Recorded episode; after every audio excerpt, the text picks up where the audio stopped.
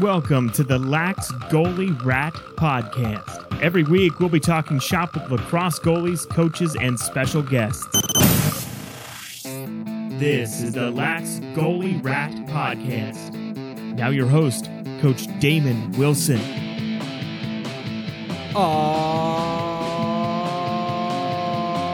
yeah. Ladies and gentlemen, goalies from around the world, welcome back to another episode of the Lax Goalie Rat podcast. I am your host, Coach Damon Wilson, and in this podcast, it is my job to hunt down, to track down the best goalies in our sport, interview them, and find out what makes them so dominant. My guest today is Virginia Tech goalie Angie Benson, one of the top female collegiate goalies in our sport right now. Her high school resume is filled with All Americans and All Stars and national teams, and even a Scholar Athlete Award thrown in for good measure. In this conversation, we touch on a number of awesome topics how she got her start in goal, how she ended up at Towson and realized it was not a good fit, how she goes about coaching youth, a job she got reading to cats, and overall her approach to mental toughness and this crazy position that is lacrosse goalie. Ladies and gentlemen, please enjoy this conversation with Virginia Tech goalie Angie Benson. Before we get started with this conversation with Angie, I want to read a word from our sponsor, and that is my own online Lax Goalie Rat Academy. Last July, we put on a virtual lacrosse goalie summit, which was awesome, awesome stuff. 12 or maybe 13 different presentations on all aspects of the game from the mental side to the actual drills you can do to the physical side. Tons and tons of great stuff. All of those presentations are included with your access to the Lax Goalie Rat Academy. It's only 40 bucks a month. You can check it out at laxgoalierat.com slash goal, laxgoalierat.com slash goal. I hope to see you inside. Enjoy this conversation with Angie. Well, cool. I'm here today with Angie Benson, one of the top female athletes in the collegiate game today. Angie, welcome. Hi, how are you? Thanks for having me. Yeah, awesome. Super excited to chat with you. I'm doing great. It's a great day. Uh, I always like to start with the story of when you first jumped into goal, your first experience. Do you remember that? Uh, actually, I started pretty late, late in the in the lacrosse game. Um, I started in sixth grade, so I was about 11 years old. Uh, before lacrosse, I played for a pretty prestigious soccer team, and I lived in Fort Lauderdale. Then my family moved to Palm City, and once I moved to Palm City, I was kind of just done with soccer. I didn't want to play with it. I was very burned out. It was kind of like I was on a college team at a very young age, and by the time I was like 10, I was like, all right, over it. So then I moved to Palm City and I had all these soccer coaches knocking on my door asking me to come play for their club team. And I was like, no, mom, I, I don't want to play anymore. I'm done with soccer. I literally haven't even touched another soccer ball since then. So then this one coach finally was like, okay, well, if you don't want to play for my soccer team, please come out and try lacrosse. We have a brand new rec program. It's only about two to three years old. Lacrosse wasn't very prominent in Florida. It's still very new, especially in South Florida. He's like, come out and try.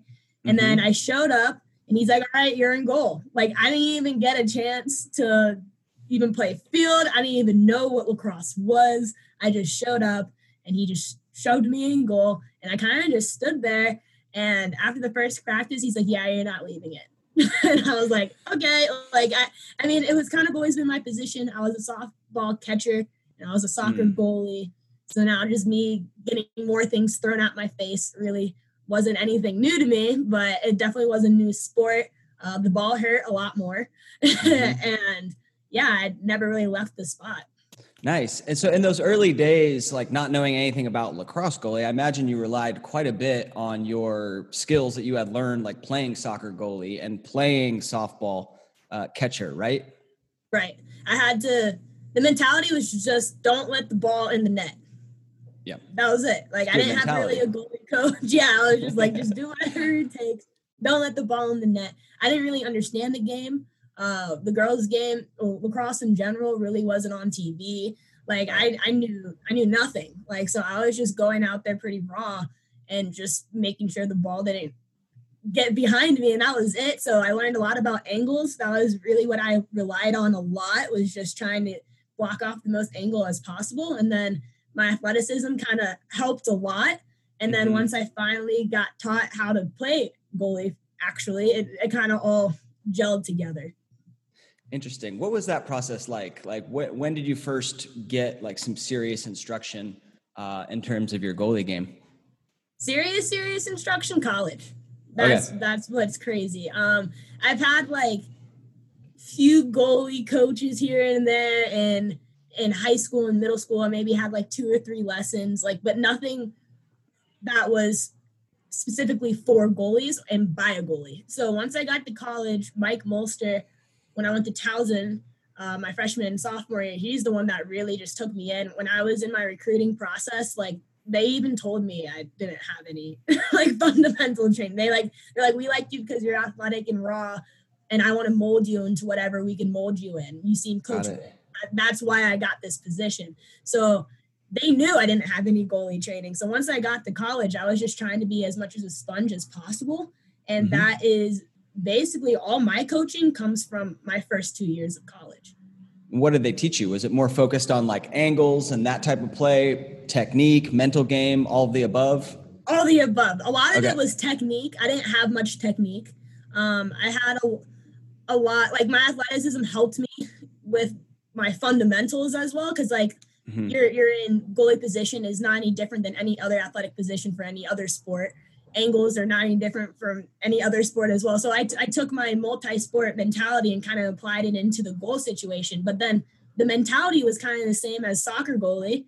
The mentality was also the same as catcher. So like I already had that like mental toughness. Now I just had to train it to be more lacrosse specific because it was such a high scoring game. I wasn't used to being rocked like 10 plus goals or something like that. and like obviously I had to direct the defense a lot more in lacrosse than I did in other sports because I was just younger when I played these sports. So by the time I got to college, I was more aware of how the game worked. I didn't understand how lacrosse was played. I got in goal, saved the ball, cleared it out, and that was my whole entire job in high school and middle school. But once I got yeah. to college, they're like, no, you need to tell people what to do. I was like, oh, okay, I got it. Now I had to understand the game. So I spent hours and hours in film sessions. I spent hours doing individual like training. Um, I maxed out my weekly hours doing as much individual training as possible. Um, I was going against two senior goalies my freshman year. So I knew that I was already four years of college experience behind. So I had to catch up in some type of way. So I just put in as much hours as I can and I just tried to absorb as much as they taught me. But yeah, it was mostly technique. Um, Mike never really wanted to change my style. He always said he wanted to enhance my play. Never change your style and how you do things, but I just want to make you faster and better at what you do. And I was like, okay, I completely respond. Like, I think that's how people can respond being coachable because the coach knows how to coach you. So I was like, okay, like sick. I don't have to completely rearrange my whole entire life and goal and completely change my, everything I've done in the past eight years I was playing before then. He just wanted to make me better with what I was already doing. And I definitely respected that. That's awesome. That's awesome. Every goalie kind of plays a little bit, a little bit different, like style, you know, yeah. um, like how would you, how do you describe your style? Gritty, like Gritty. um, First yeah, of all, size wise, like I'm I'm a shorter men's I'm five eight, so like I'm a shorter men's goal. You're on the shorter side as well. I'm on right? the shorter side and smaller side, to be honest. Yeah. Um yeah, they the stigma before was just kind of put the biggest kid in goal or the kid that didn't want to run in goal.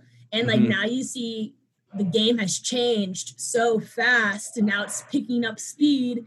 Even the rules in the girls' game, you have self starts now you're 12 plays ahead than what you would have been. You have goalies coming out, running all the way down to the other side, making assists. Like the game has changed. So now the, the goalie position and the stigma for the goalie position has kind of changed. And, that, and I think you see more goalies coming out of their crease now and having more field like characteristics so they can keep up with how the game is going. Yeah. Yeah. Anyone that's seen your Instagram knows you are really into fitness. Um, you're fit And I, would love to hear kind of what fitness and like training, how that impacts your goalie game, how that improves your goalie game. Yeah, I got into lifting because I was eh, on the um, high school weightlifting team my freshman year. Mm. All the girls on the lacrosse team did weightlifting because it was just like one little social gathering. And two, it made us stronger and like is again for female athletics putting women into the weight room, it people are kind of delayed. If you show up to college and there's a lot of freshmen that have never squatted before. So yeah. it, it's kind of how we treat women athletes is a lot different than how we treat our male athletes in, in high school. So I I liked weightlifting because it was my first like true individual sport. Um, I couldn't blame anyone else but myself. Uh, it was it was very disciplined. I had to make weight classes. Um, and then I saw the improvement. The thing that I liked about weightlifting is that I can see improvements in three days. Thing about lacrosse, I can only see the improvements maybe at a game, depending on how many times I touch the ball. You know, so I I got very addicted to. Okay, I see myself getting stronger. Okay, I see muscle formation coming in. I see mm-hmm. my muscle maturity started to take. like it started becoming like I can physically see results, and then that's what kind of kept me staying in it and then once I've learned what muscle control and having muscle in general as an athlete could do for you, it just made me a stronger player on the field. Like, so then I was like, okay, if I can bench this much and I can do this many pull ups, how far can I clear? So then it was like, yeah. it kind of started correlating with each other. I was like, all right, if I can squat this much, how fast is my explosion to my first step to the ball? Like, it, it started just coming in. So I started getting addicted to the lifting in general and then i applied it to my game i started doing more goalie movements with weight training and then i just saw my game actually improve individually because i started practicing by myself. And and that's kind of what got me in there i think. And i didn't want to be the stereotypical goalie. That was like the biggest thing i wanted to stay away from especially in florida. It wasn't dominant sport. Um, mm-hmm. the goalies i was going against didn't look like me. So I wanted to make sure that I just I just wanted to be different. I wanted to pave the way of a different way of how goalies should be. And I think the most athletic person should be in goal because you are trying to be as fast as a 90 mile an hour shot or you're trying to be as quick as you can possibly can and you should be able to come out of your crease and do certain things so i just wanted to to break that stereotype and I wanted to be so far away from it like it was no one's business and I and I kind of just paved my little lane that way. Love it. Love it. Yeah, I think it's so important for goalies um, to be, you know, uh, um, a gym rat, just be in the gym uh, because, you know, you mentioned like, it, yeah, you get physically stronger and you're able to like make saves and you have more explosion. You can drive your hands to the ball quicker, but it's also this like mental thing and you kind of like touched on it a little bit. It's like if I can bench this much, like you just know you've set yourself a goal and then you hit that goal. And that is like, all right, that is a huge mental win. And you take that confidence into making saves, right? And you know, yeah, like once a goalie gets confidence, like that, it, that's the key. Oh, absolutely. Definitely. It's like 90% mental, I want to say for sure. Yeah, we're going to talk a lot about the mental game. Believe you me, it's it's yeah, it's it's so important uh, for for us goalies. Uh, cool. So then then you um, you got recruited to play at at Towson uh, for a couple of years and actually started two years for them, right? Correct. Yeah, and then quit not quit but like took a break. Could you tell could not you kind quit. of tell your story and Legit and like quit. I left. Yeah. It's okay. I'd love to hear that story and kind of um, you know what was going through your head there if if you're open to sharing. Yeah yeah no no worries. I've told it a lot. Um, so yeah i went to towson for two years. Um, my freshman year was cool started over two senior goalies. That wasn't always that fun. So you already have like the tension and, and frustration there. Um, just because like my, just because they they were start or you were starting and, and oh, like abs- that that competition yeah. ab- absolutely. And the the goalie before her name's kelsey donnelly. She played for the wpll and i think usa team.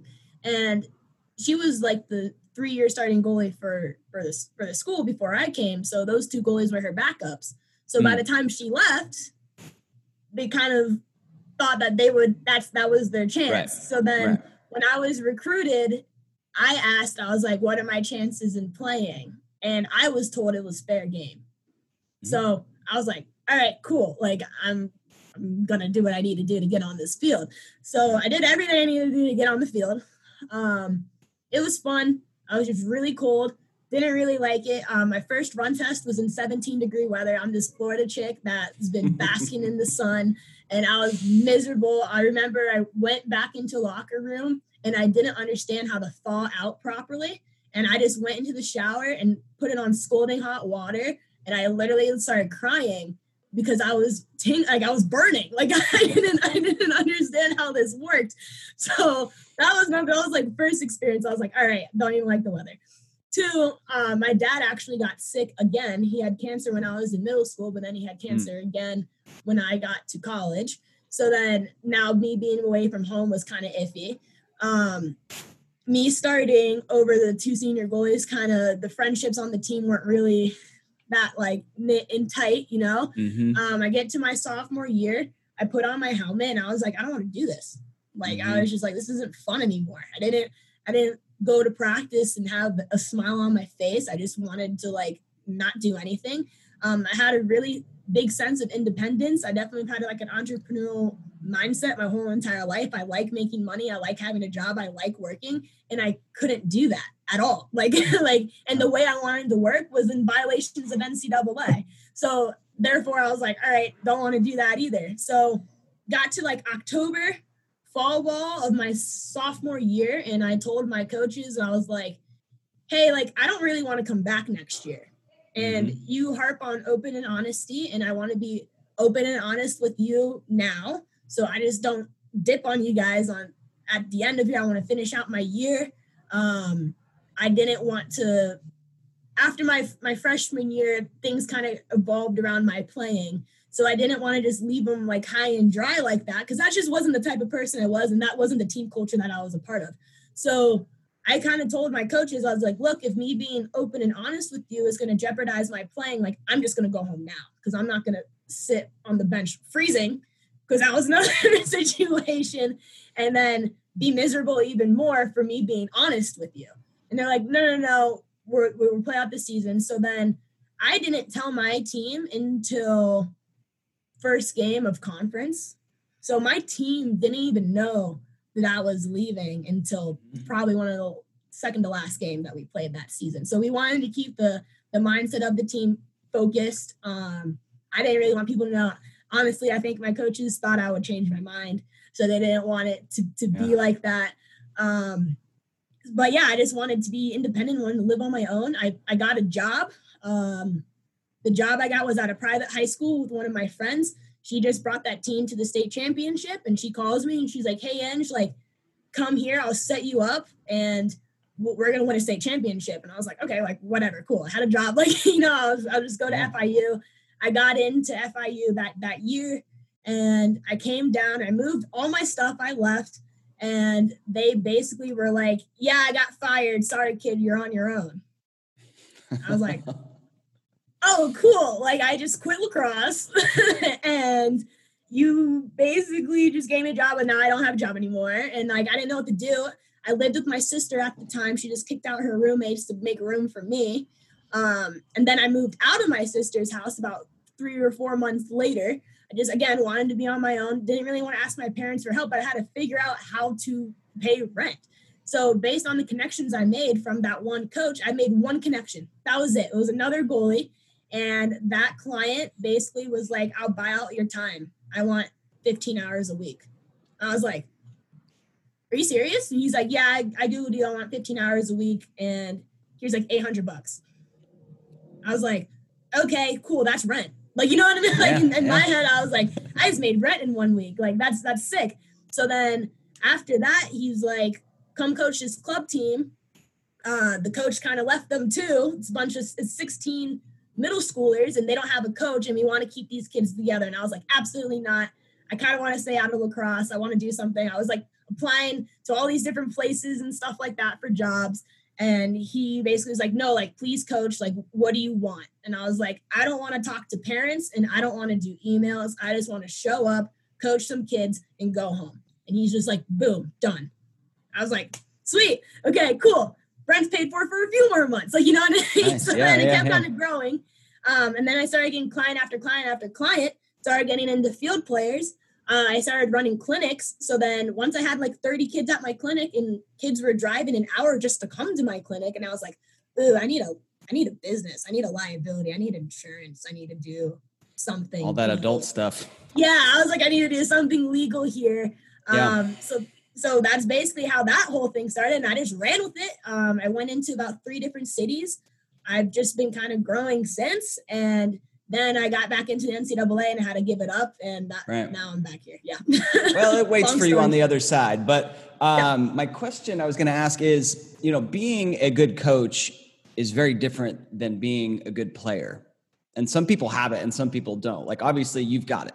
But so, what, what do you think makes you a good coach? I think I was a good coach for certain kids. Okay. Does that make sense? Yeah, not for Um, everybody. Yeah.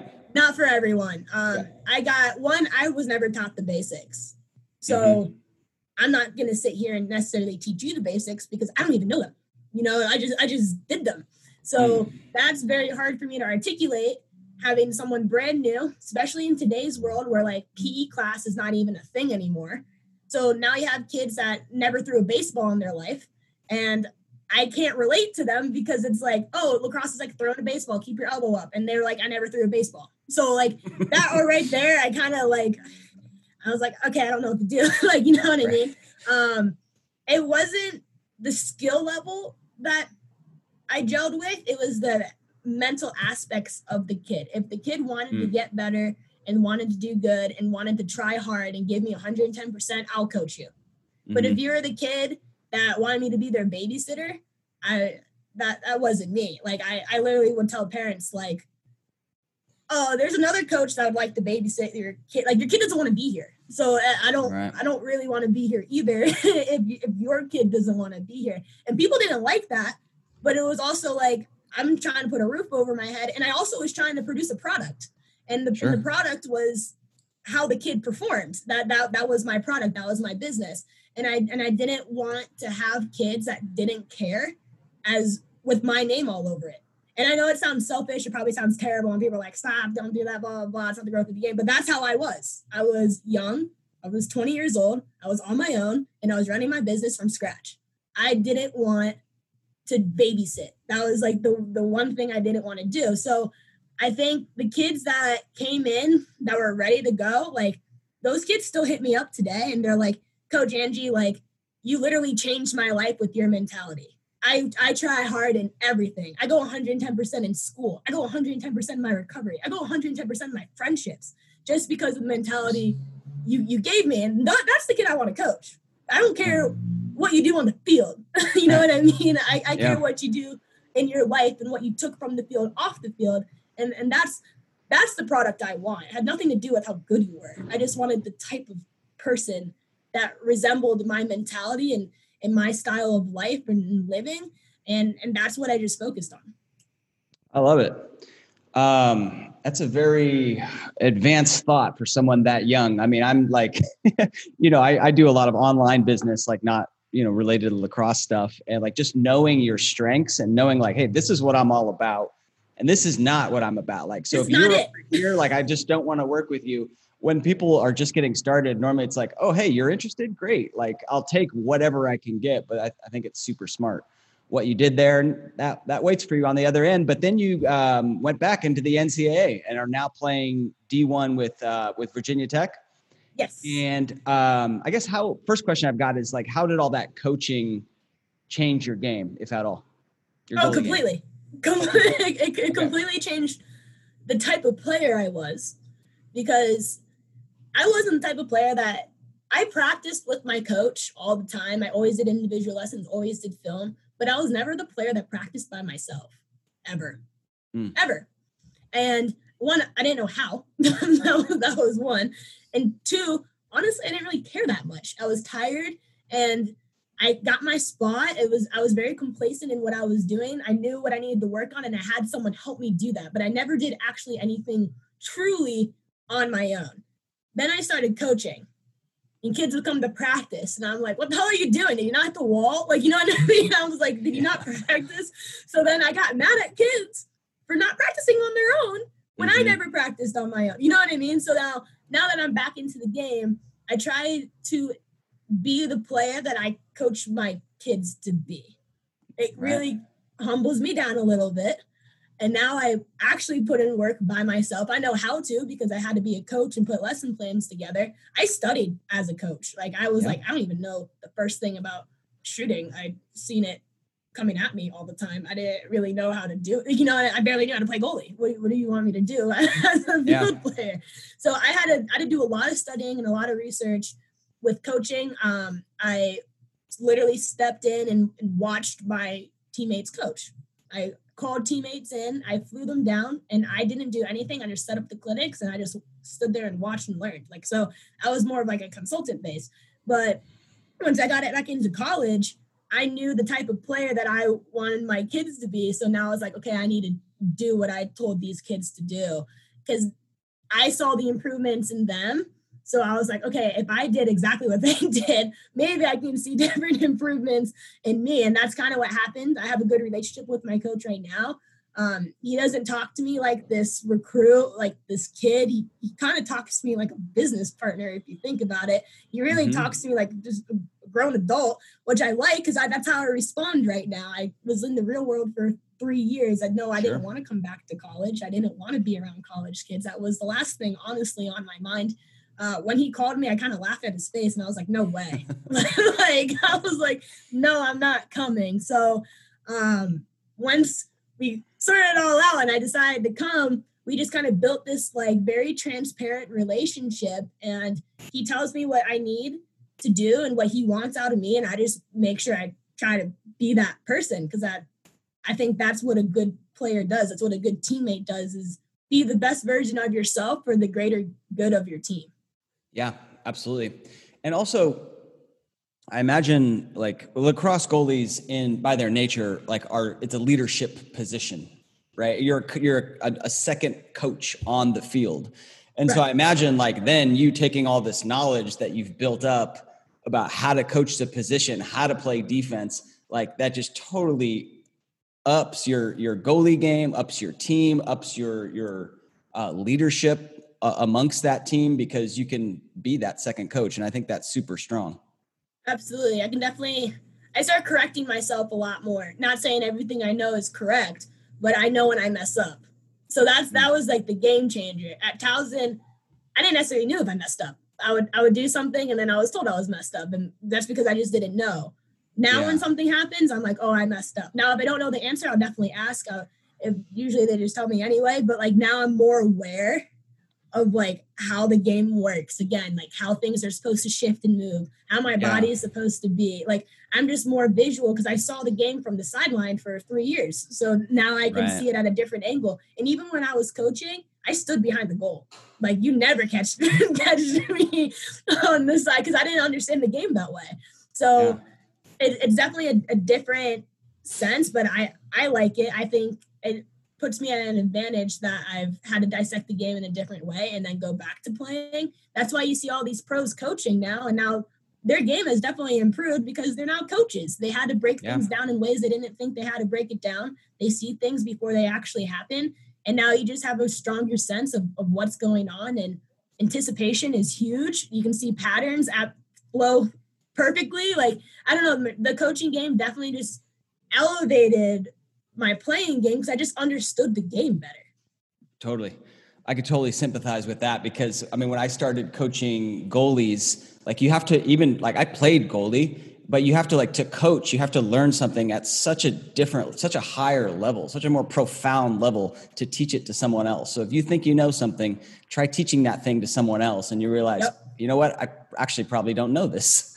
and you gotta you gotta dig deep. So I wish I could go back and play uh, back in college. oh, it's definitely a different game. yeah, that's true.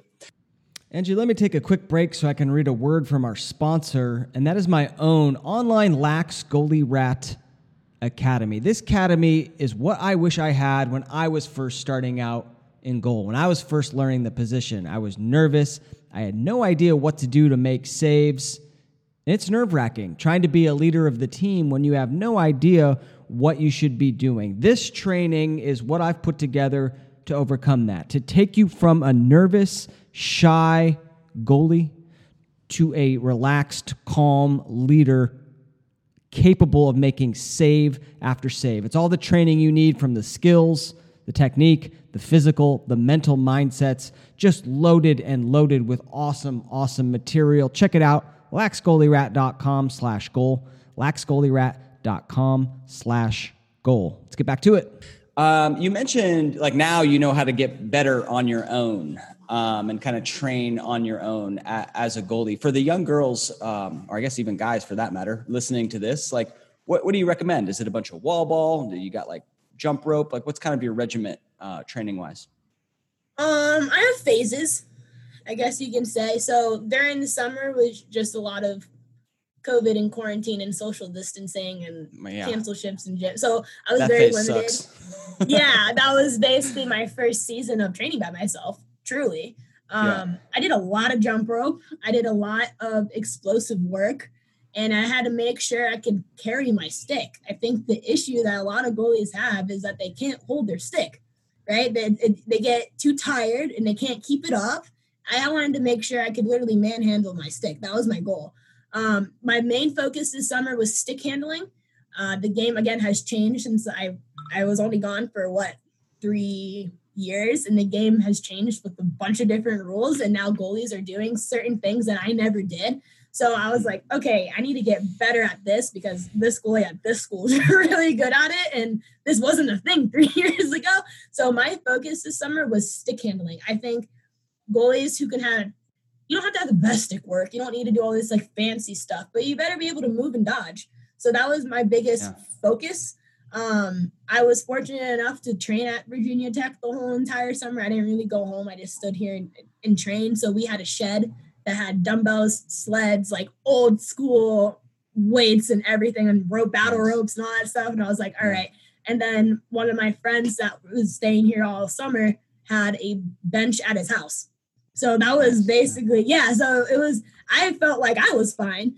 But yeah, my main focus this summer was technique, strict fundamentals of stick work, and explosiveness. That was all I focused on. I didn't even get shot on.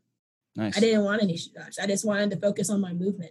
So I think that's really smart. Yeah. I think that's yeah. really smart, especially in a position like lacrosse goalie where, you know, taking a lot of shots can really burn you out. It hurts. Um, it hurts. it hurts. I mean, getting hit in the shin sucks, and the thigh. Uh, what's your worst spot? What's your worst spot for you? Like getting hit. Yeah, getting hit, taking taking like a direct I think shot. The skimmers in the inner thigh. Mm, you know, that like go in the like, goal. That go in hits you, rip your whole entire skin off. Yeah. My shins actually started bleeding this past season. I got hit so many times in my shins, blood started coming out. Mm. That like I've never had that happen in my entire life, and I was like, this is miserable. I finally put on shin pads. Like that, that was it. Like I put on shin pads. My trainer is like, you need to do something because this is not working. and yeah. I was like, all right, I'll wear pads. So I wore pads for practice. Didn't wear pads for the games because gotta be cool and have swag or whatever. But yeah. I wore pads for practice for sure because I was just like, okay, I'm like hurting. This is not fun. Yeah.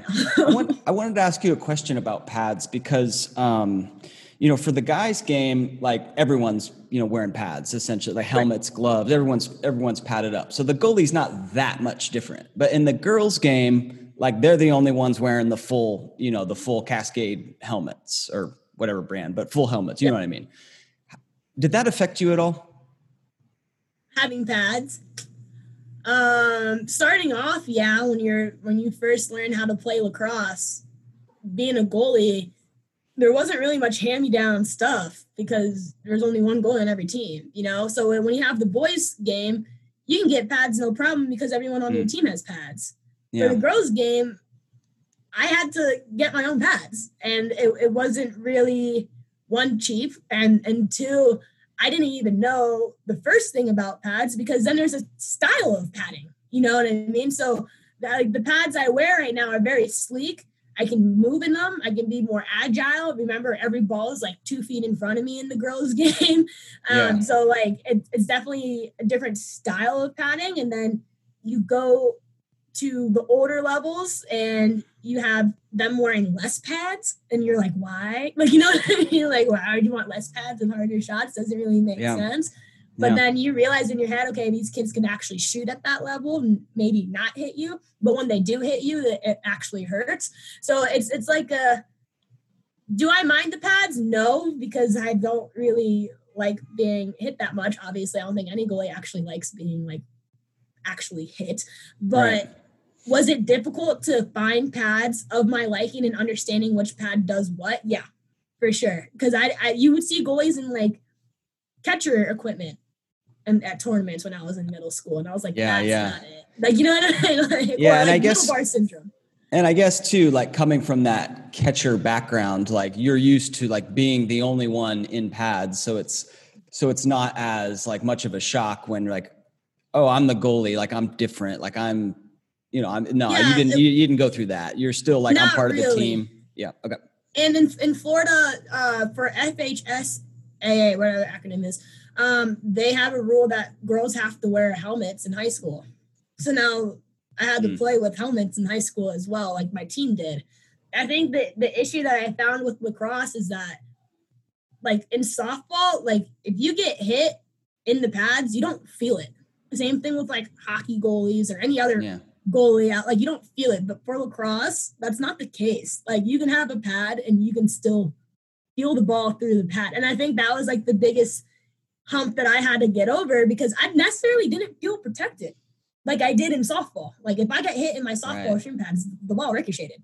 But if I get hit on my goalie shin pads right now, the ball dies. So, so it's like it's a different type of padding. So I, I guess em- embracing the suck is, is Racing the, suck. Yeah. the best. There's certainly like I I didn't tell you my I started playing goalie in college. Um, Oh, and wow. there's and there's certainly like this level where like you're like scared of the ball, scared of the ball, scared of the ball, and then boom, there's like a switch, and you're just like, you know what, I got this, and you know it's going, you still know it's going to hurt if you get hit, but but you just kind of flip this switch mentally of like, all right, I'm just going to attack the crap out of the shot. Uh, did you kind of less when you experience that? right.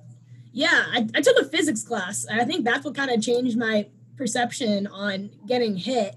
And it's like if I was just a, a dead wall, right, and I didn't move to the ball, and the ball hit me, it's gonna hurt a lot more than me actually going towards the ball, just in physics sense, you know. So, so then I was like, all right, I know it sucks, but I have to move towards the fast moving object, or it's gonna hurt more because it's gonna be like a car hitting a wall compared to a car hitting another car. And I would rather have a car hitting another car be any day before a car hitting just a stationary wall because all that force comes back to you. Yeah. So you're gonna absorb everything. So yeah, I, I would rather use my momentum and my trajectory to going towards the ball because I think it hurt ten times less. Love it. Love it. Uh, physics. Who, who'd have thought physics and lacrosse goalies? Just- Physics and lacrosse goalies. That's awesome. Um, if you could go back and give the younger Angie uh, a little bit of goalie advice, or I guess even just a little bit of life advice, what, what would you say to her? Hmm. Those are always the worst and toughest questions to answer, you know, because I'm still young, you know. It's true. Yeah. um I would say More individual work. I would say I, I wish I practiced mindfulness younger. I wish I Hmm. understood what being in the present meant. I love Because it. when I Let's talk was about younger- that. Yeah. Yeah, I, when I was younger, I didn't like mindfulness. Obviously, the definition of mindfulness is being in the present, but mindfulness for me is not dwelling on the past and not wishing time away for the future. So when I was younger, I couldn't wait to go play in high school.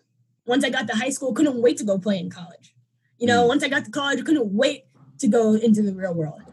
I wasn't ever in the moment. I didn't necessarily take it in for what it was. Or if I was in goal and I had five shots light me up, was I still thinking about those five shots or did I reset my, my mind and focus on the present moment? So I, I would think more mindfulness practice would be young and understanding what it was because I don't think a lot of kids understand what mindfulness is, but the kids that do are the ones that have a calmer temper or the ones that are more aware of their surroundings or like mm-hmm. so I, I just feel like if I understood what that was, I would be a lot better off. Awesome. Yeah. Great answer. Um, how how does one build that? Or I guess how, how did you build that? Because it's very tough. I'll start. I'll start by agreeing on that. Like it's it's really hard, especially like as a lacrosse goalie, you give up a goal and you just have all these like natural um, emotions just just like fire up. Like oh, I should have saved that one. Like oh, my team thinks that like I'm letting them down, or I think I'm letting the team down. Um, so how like did you go about approaching mindfulness? Um, my coach at Towson was very into it. Okay. Um, so that's how I first really understood it. Uh, and then I understood my body. So with mindfulness is a lot of control, right? Non-judgmental thoughts. So if I had a thought in my head like, oh, that ball went past me, that's bad, that's a judgmental thought. No, that ball just went past me, my hands dropped. Mm-hmm. Two different things. You see, you see what I mean? Like those are two different mindsets. So if I, if I was just more realistic of what was going on, just because different or something failed doesn't mean it's bad. So once I took the word bad out of my vocabulary, things started to light up just a little bit because now I just had to change, and change isn't always bad either.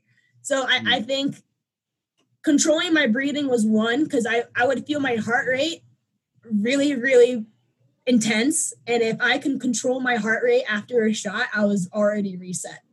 Mm. I think a lot of goalies have the shot get past them, have the goal scored on them, and their heart rate's like booming and they're and they're fired up and they're more tense. If I can breathe, control my heart rate back down, I'm now back to square one. Nice. But if I'm constantly hyped up, I'm still dwelling on the past. Like you know what I mean? Like it's it's mm-hmm. not it's not gonna work. So I, I think breathing exercises are huge.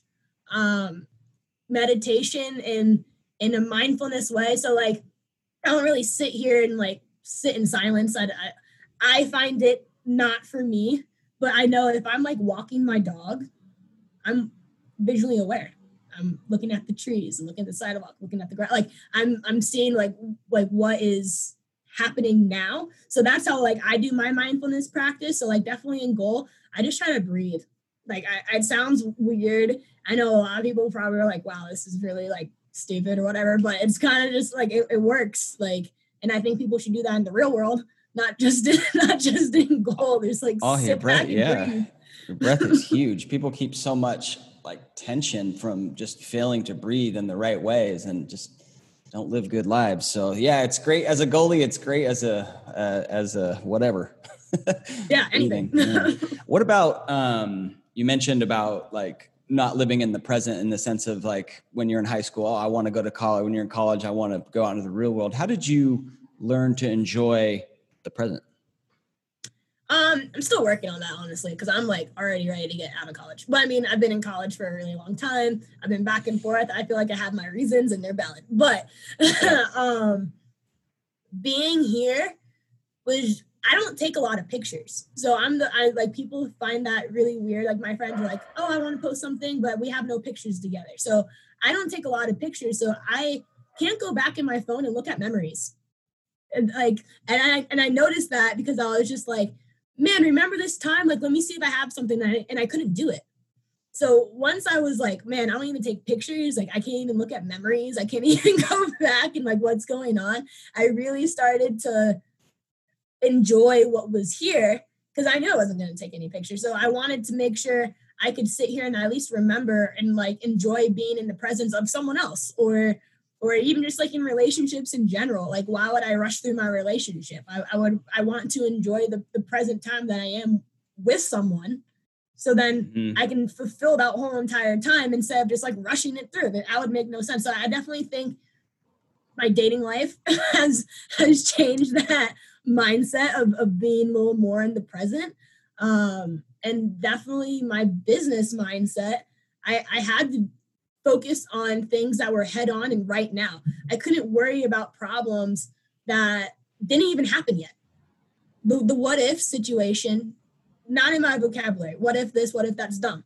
I, and, I, and I think people try to find motivation of doing things. I I would rather just have drive of doing things and having that dealing with things that come as they go. Like I couldn't just create a problem in my head that didn't even happen and then worry about that problem that still hasn't happened yet that could have happened and maybe didn't happen maybe won't happen and just didn't make sense to me. So I, I just wanted to take things as they come and then go from there. Love it. That's great. I will also add that as somebody whose best athletic years are well behind them well behind him like it goes really fast. And you know your, your four collegiate years or however long you play uh, and you're never going to have that that bond that experience that like fraternity or group of for a sorority group of friends that nothing, nothing. you're never going to have that. Like not in the business world not you know not in anything else. So like really enjoy it while you do because it goes very fast i've learned because i had to come back. There you go. Yeah you're in a very yeah. unique spot. Yeah it's interesting.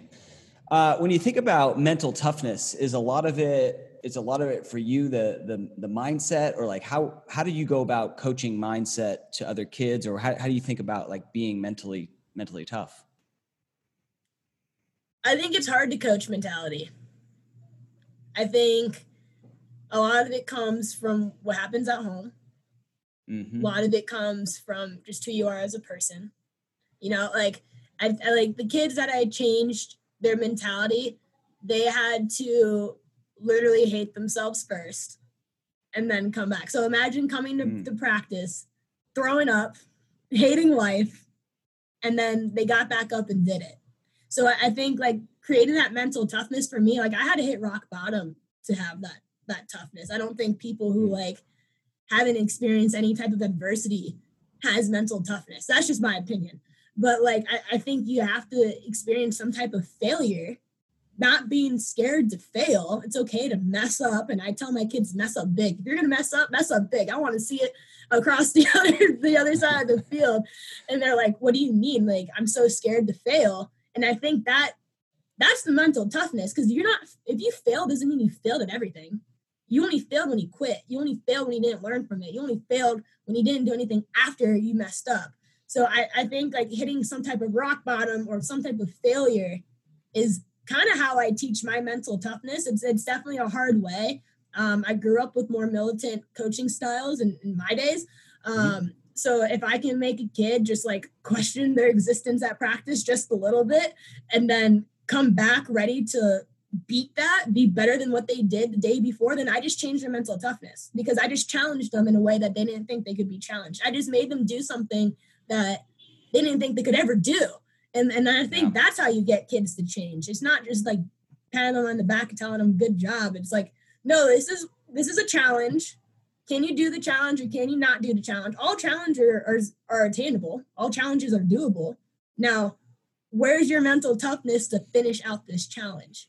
And they all kind of just look at me and they're like, I'm like, who's gonna quit? And they're like, I'm not quitting. So I'm like, all right, you're gonna figure it out. You know what I mean? So I, I feel like just yeah. having some type of challenge or adversity or failure. My coach asks me all the time, they're like, how do I get girls on the team to think like you? And I was like, they need to fail. Mm. They, they they need to, I don't know, not doing what they're doing right now. You know what I mean? Like there there needs to be some type of challenge in their life for them to overcome so they can have that that mental toughness and mental wall to, to break that barrier. Yeah, well, luckily, as lacrosse goalies, we can fail 15 to 20 all times per game all the time. all the time. all the time. Um, and you have to be able to deal with that, you know, mentally. I mean, that's that's like you played soccer goalie, right? Like you have a bad game, you give up three goals. Maybe that's a bad game. Bad game, yeah. Right? Like lacrosse goalie, you have a bad game, like you're giving up 20. Um, and that's tough. And and and that t- t- takes a little bit of a mental mindset shift as well. Like you can't go in thinking you're going to only give up three goals. Like, you know, you've got to know like this is this is the game. For sure, that's what I definitely had to learn. For sure. Yeah, yeah. The other thing I love men- that you mentioned there, and I'm a big fan of when, when it comes to coaching mental toughness. Um, and I could see, by the way, how your coaching style is not for everyone. You mentioned that back yeah. at the back at like, the beginning. I can definitely see that, but but for those that that do, like it works. Those- it works amazing. Yeah, they stay. for sure. I can totally, I can totally see that. um, I would say, what was I saying? Oh, about pushing yourself um, is is a big part of the mental toughness for me, right? And, and I talked a little bit about it about pushing pushing yourself in the gym, pushing yourself on every drill. Like, all right, cool. Like we did whatever drill. I got 20 saves in a minute. Let me go for 25. Can I get 25?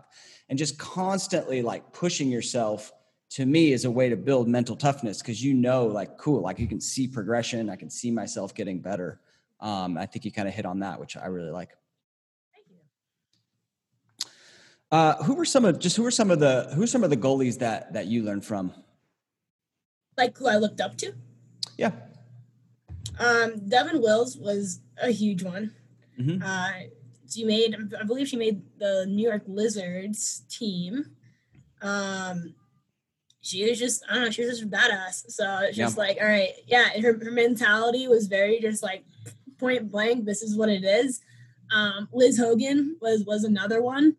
She, I liked her style of play. It was very athletic. She was another fitness freak as well. So it was just like I try to look at goalies like that that was similar to my style, and those two goalies are definitely the, the two that that popped up.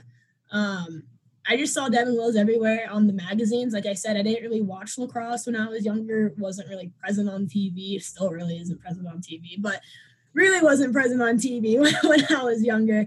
Um, there wasn't a pro league when I was younger, so it, it's just like I had to find the names that popped out were the ones that deserved to be popped out, and, and those two goalies were it. Liz was with Syracuse, and that was when Syracuse Yeah. had that huge run, and Devon was with USA, and they were just killing it at World Cup. And then those were just the two goalies that I, I kind of related my style to. Um, both of them are very A to B goalies, like point blank. What's the fastest way to the ball? And and I like that they use their athleticism, and they and they aren't robotic.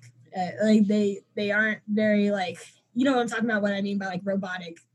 Yeah, like very technical. Like I'm gonna move this and then move that. Yeah, then- no, they yeah. just saved the ball, and that's that was kind of what I wanted to do. That's who I wanted to be. I told you before, like make sure the ball doesn't go in the back of the net, and those are the two goalies that made sure the ball didn't go in the back of the net. Awesome. I've had them both on the show. They're great. They're they're really awesome. I've chatted with both of them. Um, a part of being great goalies, they're just you know loving giving like just like you love to give back to the game and and kind of like are willing to you know coach youngsters wherever they can. Yeah.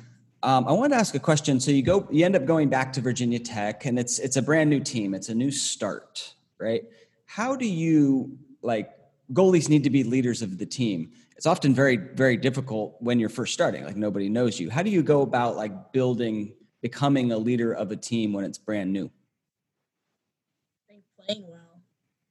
I think that was playing well was huge. I couldn't Mhm. Come here, not play well, and tell people what to do. Mm-hmm. I don't think that would work in any sport. Walk You know? walk. Yeah, yeah, yeah, yeah. yeah, I, I, my team put more pressure on me. Well, I put pressure on myself, but I felt like my team put more pressure on me to do well because I wanted their respect so badly. Mhm. I knew they needed a goalie. I had two and a half weeks to get shots on before my first game, and I mm-hmm. haven't seen the ball in three years. yeah. I didn't save a single ball for about three or four days. Not one. and I was like, man, these girls probably think I suck. Like, you know, like I was Yeah. just like, like, we, we recruited her. What? I, I yeah, the like, I was better. like, man, this sucks. Like, I was like, I like, I can't even see the ball.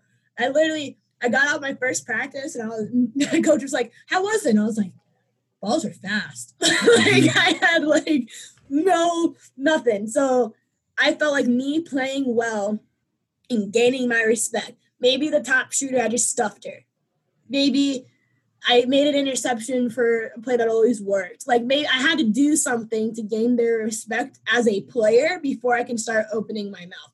And they then they start to know me as a person. And I think that also helped off the field, on the field as well, getting to know me off the field. So like once they knew who I was and like what I've done and what I'm about and just like my mentality and like talking to me and knowing me as just a, a human, I think I got their respect a little more on the field because now I didn't just walk the walk, but I could talk the talk, and my talk did back up my walk, and, and I think that's what helped. And my first game in there, and I was like, oh man, like I can't suck today. Like I literally was like, this can't be bad. Like I was so nervous my first game, and then I ended up doing well. And then after that, they're like, oh, okay, Ange, like you're cool.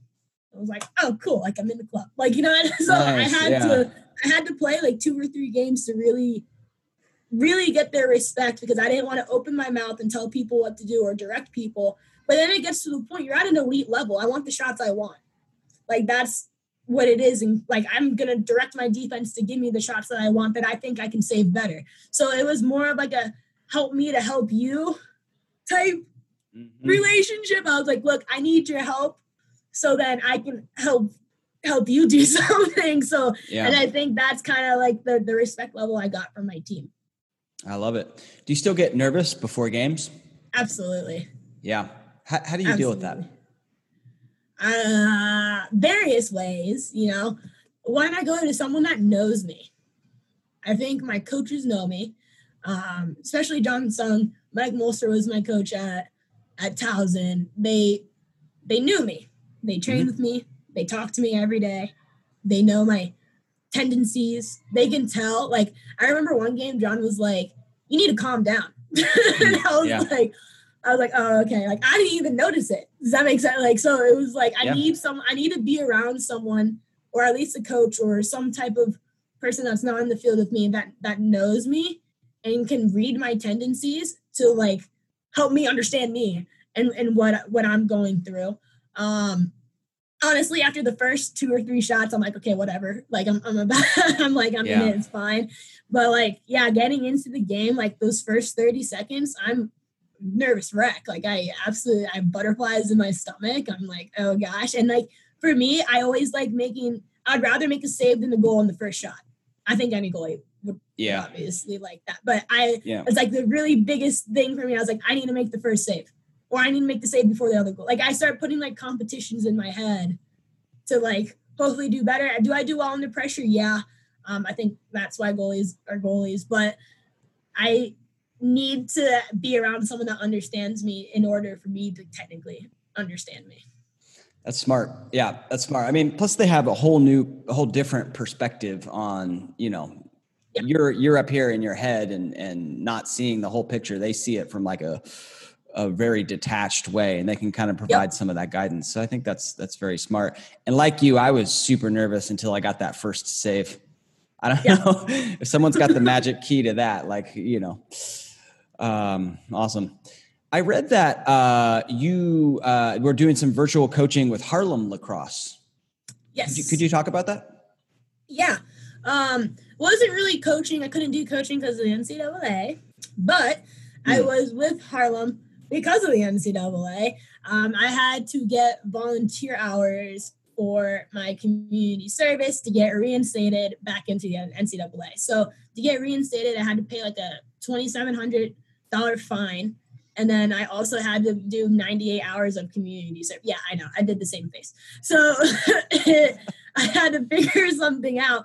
And they wanted my hours by the end of season. So I had to go write an appeal to get an extension because it was like, how am I supposed to do 98 hours of community service plus X amount credits of school plus 20 hours, how many hours a week I do of practice. And like, I'm in Blacksburg, Virginia. So I'm like, I'm kind of confused. So what I did for a little bit was read to cats at a humane society, like literally to socialize them. So that's what I did for five hours read every to, Sunday. Read to them? read to cats. I had to literally read to cats to socialize these cats. And I called my coach and I was like, we need to figure something out because I am not doing this. Like I was like, like, I was like, this is terrible. These cats, they're just not paying attention. I can't. they ended up liking me after about like four or five visits. They finally like came out and started like letting me pet them, but not the point. Okay. Like I did what I okay. needed to do. Yeah. And I was just not about it. So, so um, I had to write back to the NCAA and ask, like, am I allowed to work with Harlem? Uh, there is certain things like I couldn't work with high schoolers. I can only work really with middle schoolers. I couldn't hmm. really teach lacrosse, but I can mentor and tutor. So it was like I can do certain things, but not certain things. I could like refer videos, but I couldn't really be in the videos. Like it was just like so many things. But yeah, that's basically how I got involved with Harlem to begin with. Um, I'm still doing community service hours. I still have to do community service hours for a class now, so still with Harlem. but I've ended up getting pretty close to the kids. Uh, really, them seeing representation in the sport of just someone that looks like them was huge. Uh, mm. Something that someone they can talk to about problems, uh, personal experiences. They asked me how I dealt with certain things, and it, it was it was cool. It was really lightning and it was humbling. Like I I didn't realize the platform position I had just because of what I looked like at a certain level of playing. I didn't mm-hmm. get that. Completely like went through my head, didn't care before. Then once I started talking to these kids, and I was like, oh, this is important. Like I was yeah. like, I need, I was like, I I need to be there for them. So that's basically we would check in like once or twice a week. We would have talks. I would give them like a mentorship program. So I had them do like kind of homework we talked about mindfulness, had them have positive affirmations, right? Things, yeah. three things they need to work on, three things that they feel like they're great on. How do we improve that? What's their weekly goal? What's their life goal in five days? What's their school goal? Like, so those those are like the little things that I kind of did for them was kind of try to help them off the field as much as I possibly can. And the things they learned off the field, they can hopefully take take onto the field as well. I know people kind of say take things from on the field, off the field. But no, I wanted to focus on the off the field part and then mm-hmm. how they can put it back on the field because that that's what's hard for our sport, especially being only like two percent of, black and minority groups. It's it's like yeah. you know you need to figure out what to do off the field, and then we can we can put this back into our sport. That's awesome. Well, thank you for doing that. I, I, think the more diversity we can get in lacrosse and just the more like the game's going to grow in general. Absolutely. So I think that's really awesome. Very cool. Thank you so much, Angie. This was so much fun, uh, just chatting about about you, your life, and and um, I wish you tons of success in, in the rest of your collegiate career. And then, uh, I mean, you are a go getter, so I, I know you're going to have tremendous success once you graduate uh, as well. If if you were going to leave um, the young goalies, maybe the young girls out there with one last piece of advice, what what would that be? Never stop being yourself don't change for anyone. You know, um, be unapologetically yourself with good reason. Yeah. But but be but be yourself. Don't change. Love it, Angie. Thank you so much. Awesome. So there you have it. Hope you enjoyed that conversation with one of the best female collegiate goalies in our sport right now. That's Angie Benson playing at Virginia Tech. The guests on this show happen to be more male than female. It's always awesome to get a different perspective, and Angie definitely brings that. Awesome, awesome interview. I hope you guys learned some things. Let me know what you learned. I would love to. I would love to hear it. Damon at laxgoalierat.com is my email. I love interacting with you guys. I love talking lacrosse goalie. All right. Thank you to Angie for coming on the show. She's a real young go getter. As I said at the end of the program, I truly believe that, and she is definitely headed places. That'll do it for this week. Hope you enjoyed that episode. As always, get out there, get some work in, be well. I'm Coach Damon. You've been listening to the Lax Goalie Rat Podcast with your host, Coach Damon Wilson.